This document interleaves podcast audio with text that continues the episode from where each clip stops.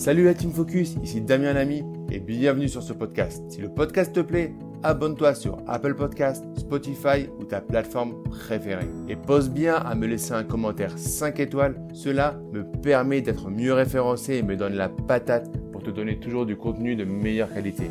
Bonne écoute. Quelle banque prête le plus facilement dans l'immobilier?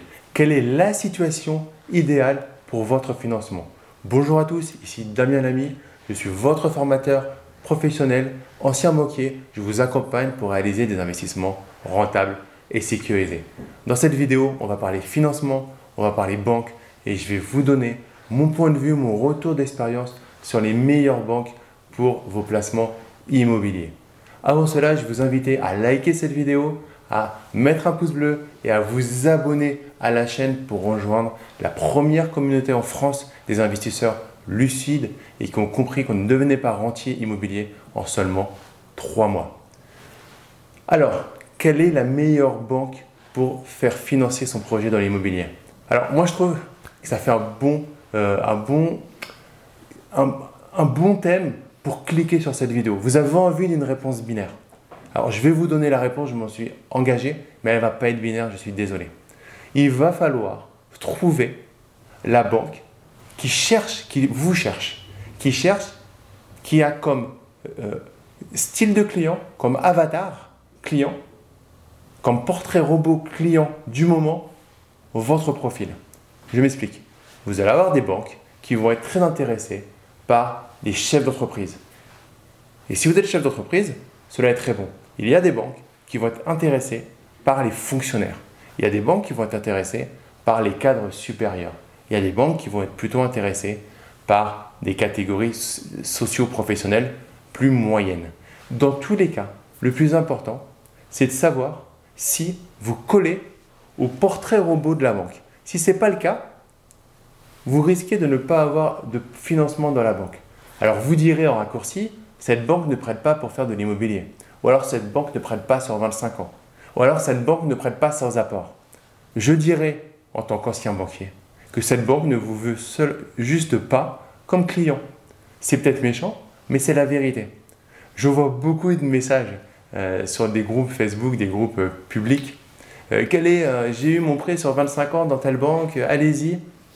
Ça me fait toujours rigoler. C'est pas parce que quelqu'un a eu un prêt sur 25 ans sans apport dans une banque que vous l'aurez. Peut-être que vous l'aurez, peut-être pas. Il y a quelque chose qui peut être intéressant, mais qui change très souvent, c'est savoir le mode de calcul des banques. Il y en a qui vont être en différentiel, il y en a qui vont être qui vont pas utiliser ce, système-là. Il y a des façons de calculer votre taux, votre capacité d'emprunt, votre taux d'endettement qui vont être plus intéressants en tant qu'investisseur parce que si vous avez fait des projets rentables, alors ils vont pouvoir gommer vos projets. Mais pour autant, ça peut être des banques qui ne sont pas faites pour vous parce que euh, vous, elles ne vont pas euh, vous sélectionner par rapport à votre profil. Soit elles ne prennent que des personnes qui ont beaucoup d'épargne, et ce n'est pas votre cas, soit elles veulent que vous ayez beaucoup de produits alors que vous êtes déjà euh, multi-banque. Donc, il est pratiquement impossible de vous dire que telle banque est plus facile. Par contre, ce qui est, ce qu'il est important de savoir, c'est quels sont les, les, les, votre portrait type, quelles sont vos caractéristiques principales en tant qu'investisseur? Quand je dis en tant qu'investisseur, si vous investissez avec des amis, avec un ami, avec votre femme, avec votre mari, avec vos enfants, quel est le portrait robot du, foyer qui investit, hein, de, la structure qui investit?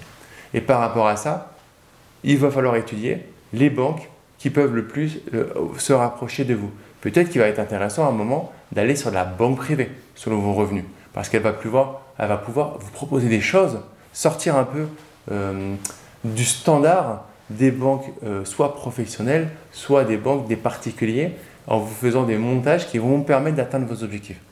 On n'oublie pas, votre objectif principal pour un financement, c'est d'avoir votre crédit.